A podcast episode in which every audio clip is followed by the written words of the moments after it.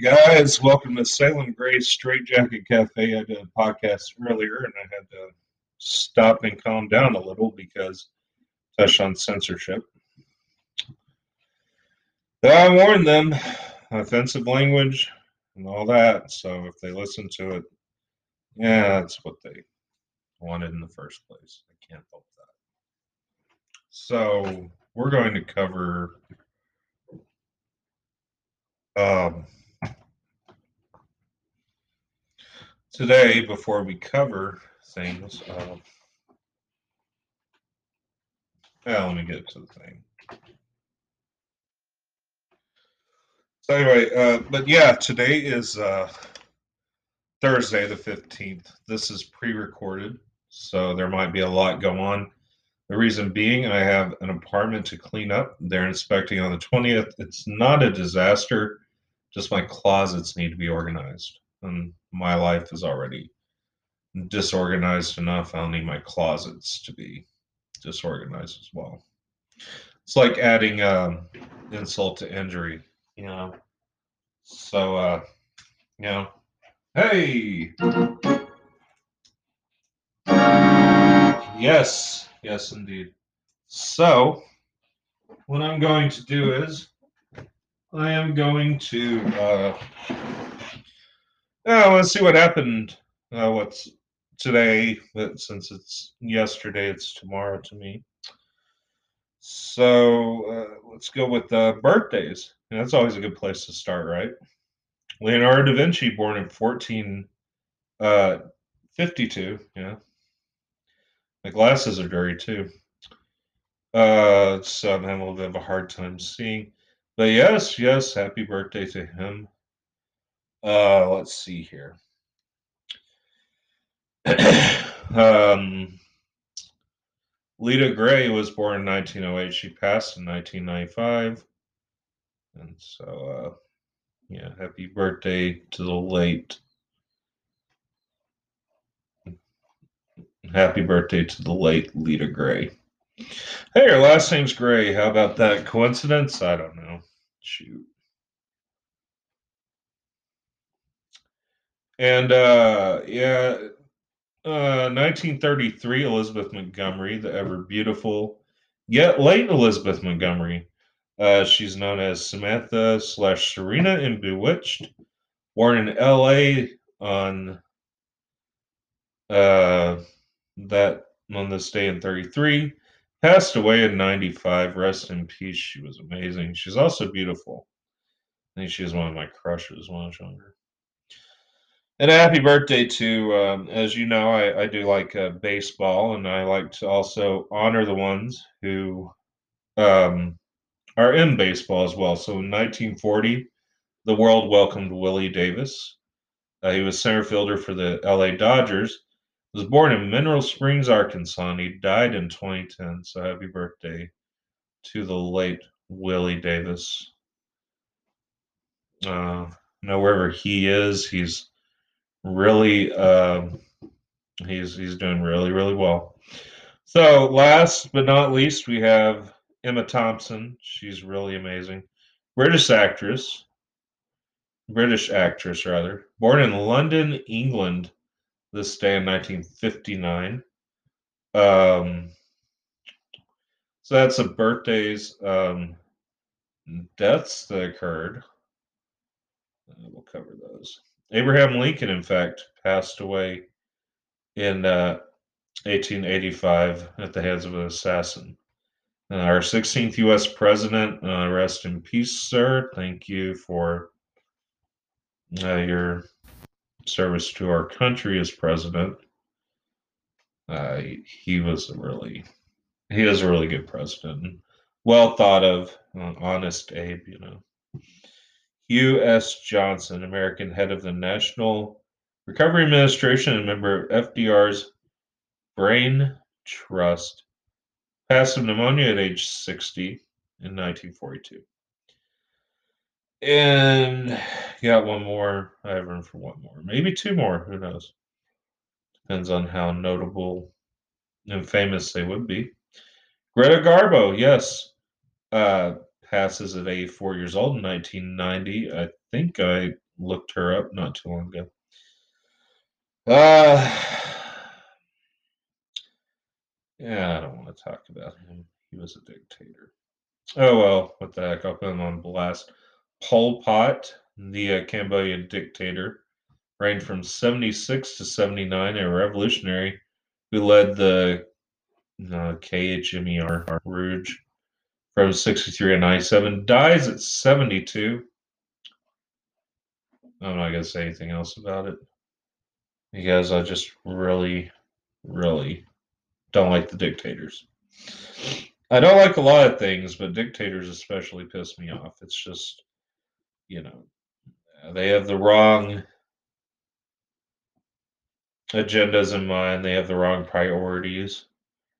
There's someone who passed away at 36, Italian peace activist Vittorio Arrigoni in 2011. Hmm, passed.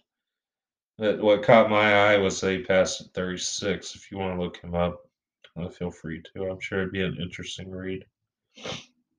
Uh, Brian Dennehy, though, uh, yeah, uh, Tommy Boy, Cocoon, Death of a Salesman, American actor. He passed in 2020. Oh man, he was such a good one. Uh, yeah, he also uh, he, he was famous for a whole bunch of stuff. Really big guy in the entertainment field of acting. Uh, as you'll recall, he was in Tommy Boy as Chris Farley's on-screen father, and uh, he passed. so anyway, uh, hate to see that. wasn't expecting to see that, but hey, it's uh, it's it's a shame. Okay, so today I want to cover the um, let me get to the title. 11 famous murders that remain bone chilling to this day. Yes, from JonBenét Ramsey to the Black Dahlia. You can find this on All That Is Interesting. All That's Interesting, rather. I said my glasses are dirty. I've said sometime. So, of course, the most famous, of course, one that's talked about is the famous Boy in the Box.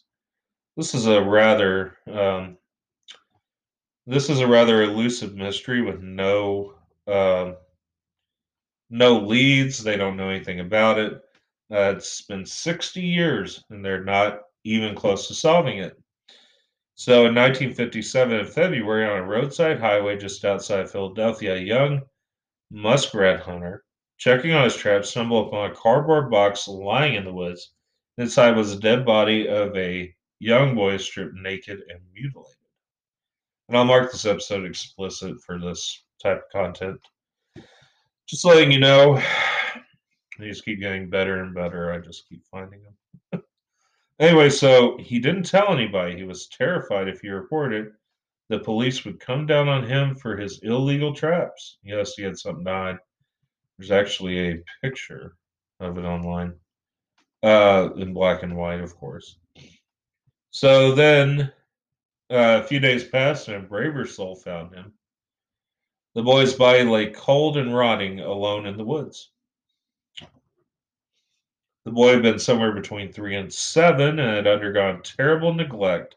He was small, malnourished, and unkempt. His hair had been cut around the time of his death. Clumps of it still clung to his body. The body itself was covered in small scars, most notably on his ankle, groin, and chin. Whoever did that has a special place in hell, I guarantee you. Only one small act of care had been given to the boy abandoned naked in the box. Whoever killed him wrapped him up tightly in a blanket before leaving him to rot. It was the only hint of love he'd been shown. Now that's highly ironic. You murder a small kid, yet you bundle him up after he's dead. That's quite ironic and also quite sick and twisted. Anyone would do that to a child to begin with. So the police fingerprinted the boy, hoped they would find a match, but nothing came up. Hundreds of thousands of flyers were sent out to the surrounding area begging for information about the unidentified boy, but no one came forward and his parents never claimed him as their own, which is really sad, you know. Uh, you know it's, it's really bad. Uh, it's really bad when people do that. I mean, people have lost all humanity. They've lost all. Um, they have lost all sense of humanity. And it happens more and more every day, and people are just more sick and twisted. I don't know if there's something in the water or what. So, investigators tried everything they could. God bless them. They analyzed the evidence from the crime scene, from the cardboard box and the blanket he was wrapped in, every clue they found, but yet led to all the dead ends that they could run into. More than 60 years later, it's America's most famous murder. It remains unsolved. Nobody knows the identity of the child, identity of the child, nor his parents, or how he ended up naked, mutilated in a box in the woods. And of course, if you know anything about this whatsoever, uh, please, please, by all means, contact the authorities. Someone might still know something. Someone may have told someone the secrets to this. Uh, please, by all means, call your local law enforcement agency if you have any clue whatsoever what happened, who the kid is, who his parents are. And, uh, you know, it's, it's a really uh, sad, sad deal. It really is. And uh, senseless, absolutely senseless.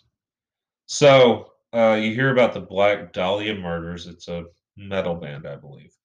Uh, Elizabeth Short, aka the Black Dahlia. So, what was a Black Dahlia? Right. Well, she is an aspiring actress who wanted actress who wanted to be famous more than anything else in the world. She never could have imagined, though, that she would earn it as the victim of a brutal murder that has haunted America for decades. This happened January 15th of 1947. There's a picture of her on the ground, um, dead in black and white again.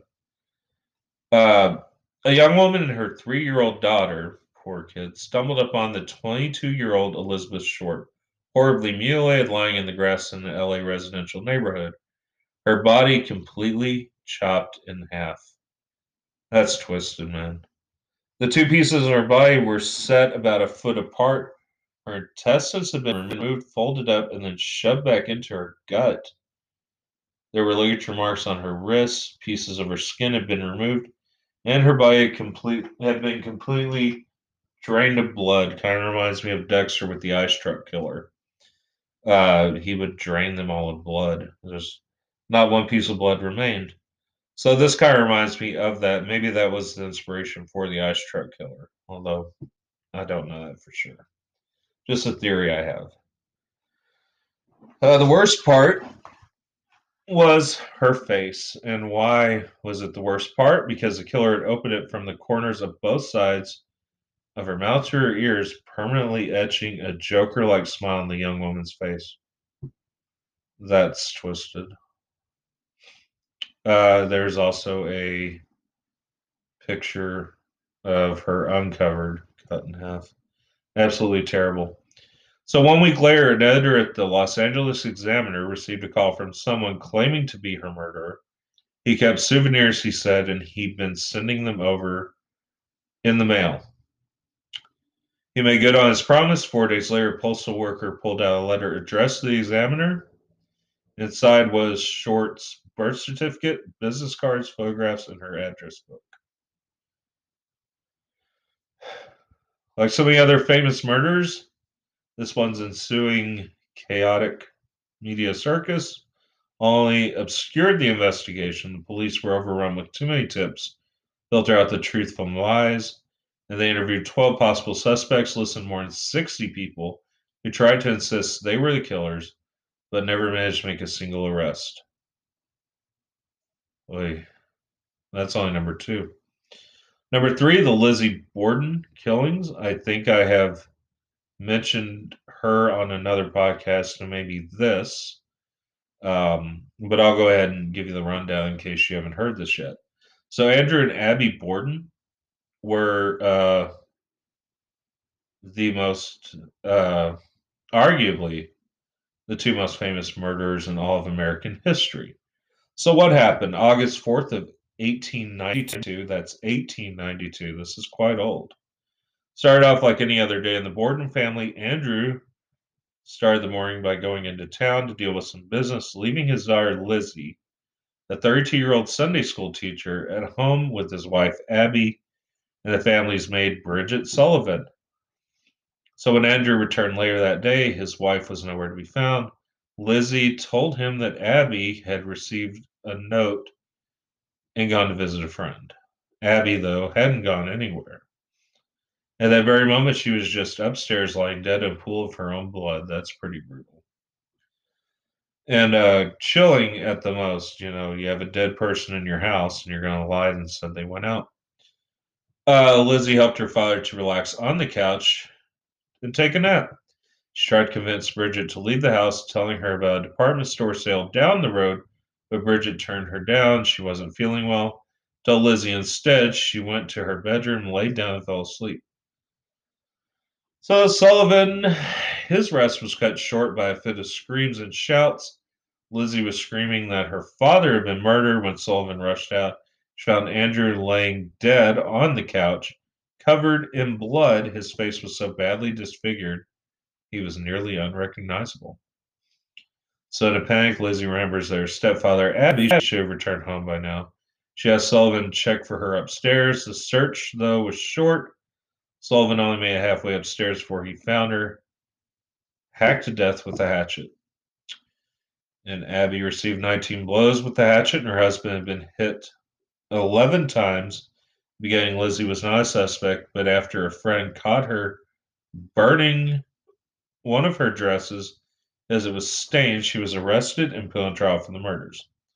So basically, the court cleared Lizzie of all the murders, but there wasn't enough there wasn't enough concrete evidence against her.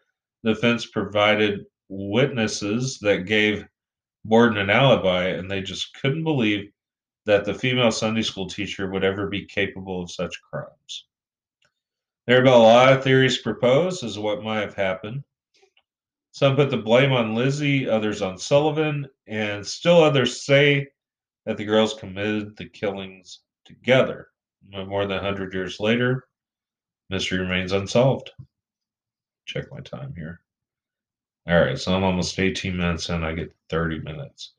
Next, we have the famous JonBenét Ramsey. Uh, you know, everyone knows the six-year-old JonBenét Ramsey. For more than two decades, has kept the county's or the country's attention, I should say. Country's attention. My glasses are dirty. At the time of her death, JonBenét was a well-known beauty queen who lived with her parents Patricia and John Ramsey and her nine-year-old brother Burke in Boulder, Colorado. And I believe this house was bought by somebody. They live in it now, despite the history. On the morning after Christmas of 96, the Ramsey family's lives were flipped upside down. Patsy calls police in panic, said she found a ransom note for her daughter a three page note demanding that the affluent Ramsey family pay $188,000 for the safe return of JonBenét. JonBenét had been hadn't really been kidnapped. Just hours later, her dead body turned up outside the family's own home, and after examination of the body, it was discovered she had, that JonBenét had been sexually assaulted and sustained a fracture to her skull. The six-year-old had also been strangled by an apparatus made from one of her mother's paintbrushes. JonBenét's death was ruled a homicide, but mistakes made by the police at the crime scene would make it nearly impossible for the killer to be found. The Ramsey family was suspected of conflicting stories and the fact that the ransom note was written on paper from the house. Ultimately, John and Patsy were never indicted for the crime, while Burke has been suspected by some, many other suspects were questioned and investigated by police, but none led to any answers. Uh, to this day, the tragic death of JonBenét Ramsey still remains unsolved. Next, we have the St. Valentine's Day Massacre. Yes, the St. Valentine's Day Massacre. What was it? In the late 20s, the Chicago gang war came to the crescendo with the deaths of seven men. It was a bloody scene that will live on in infamy as the St. Valentine's Day Massacre. So, um, Al Scarface Capone organized as a way to get rid of his rival, George Bugs Moran, once and for all and cement himself as the top dog of the Chicago mob scene. On the morning of February 14th of 1929, this case is almost uh, 100 years old, almost, um, about eight years. Uh, four of Capone's men arrived at the Moran's warehouse where he illegally distributed liquor. It is believed that Capone is le- it is thank you. It's believed that Capone lured Moran to the warehouse by pretending that one of his bootlegging ventures in Canada needed assistance. So, five Moran's men answered Capone's call, accompanied by two car mechanics, and those were the ones that were killed. Albert Weinshank, the last of Moran's men to arrive, exited his Cadillac sedan on the street made his way warehouse to the warehouse into the warehouse. He was accosted by two police officers who found him inside. Moran's men, believing they were arrested, lined up against the wall, their backs to the police, all remaining silent as to not out their boss. The men who'd stopped them, though, weren't officers at all. They were two of Capone's men in disguise. Crafty. Once uh, Moran's men were lined up against the wall, Two of Capone's thugs, dressed in plain clothes, stepped inside with submachine guns in their arms. They reeled them in with bullets. Six of them died on the spot, but one lingered uh, on painfully for hours until he slowly bled out in the hospital bed. Bugs was never hit, and the man mistaken uh, Weinshank for Moran, a mistake that saved Bugs's life. Capone was the obvious suspect, but he ended up evading police and justice. No one was ever brought to trial for the murders. Capone never took credit for the violence and bloodshed during the St. Valentine's Day Massacre. And uh, next we have the Lindbergh baby. Yes, I have always heard of this, and it's a very heartbreaking case of the kidnap of a 20 year old Charles Augustus Lindbergh Jr. Thank you.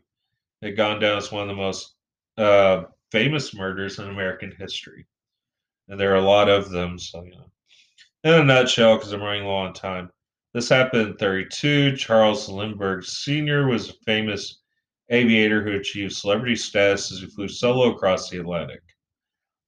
So he basically earned his son's room, and found a ransom note on the windowsill, as well as a broken ladder outside the window, and the note demanded 50 grand in exchange for his son's safe return back in the 30s, that was a lot of money. Now it's just a drop in the hat for some people each year.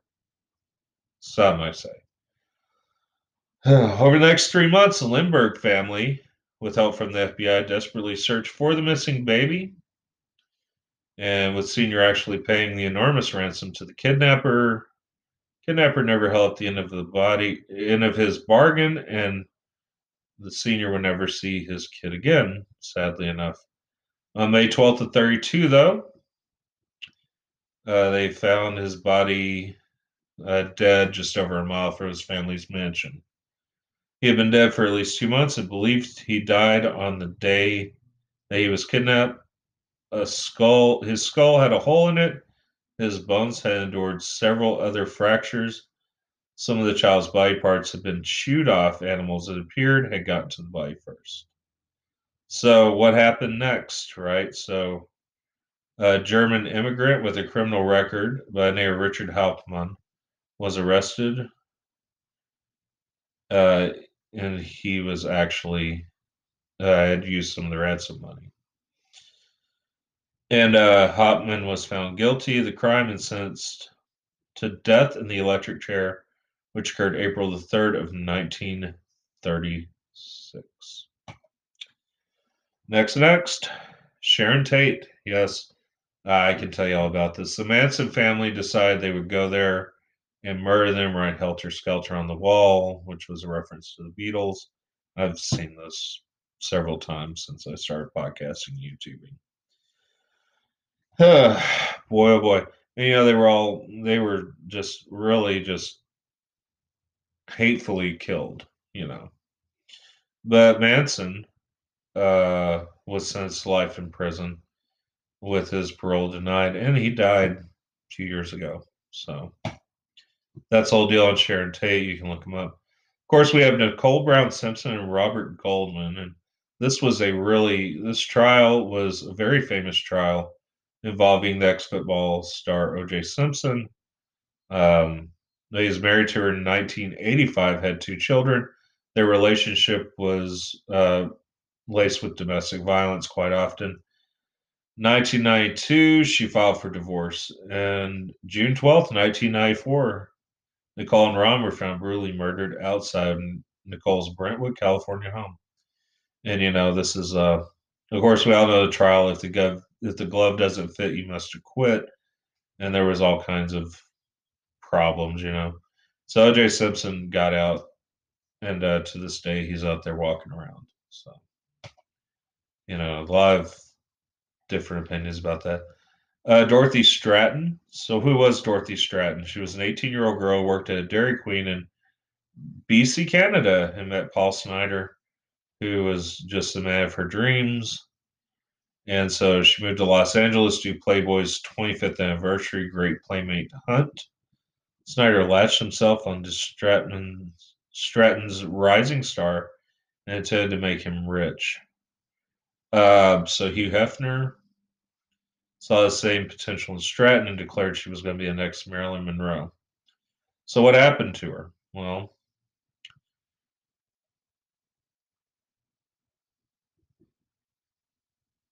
uh, Stratton called off the engagement, I believe, and started taking a strange interest in guns and hunting.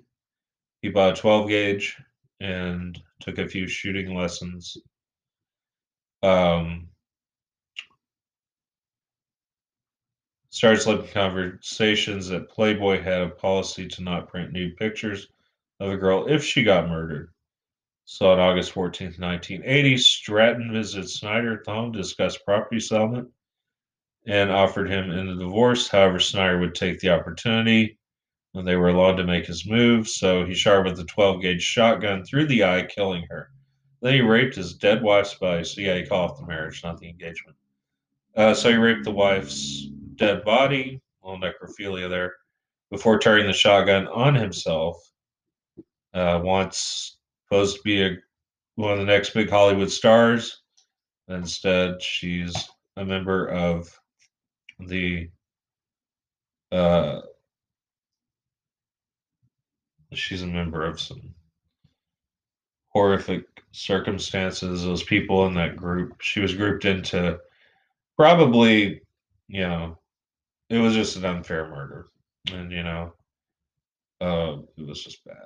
So, anyway, this has been part one. I'm going to make a part two. And of course, this will be queued up for, uh, for you to listen to on Thursday. It's Wednesday right now. Uh, so I'll see you in part two.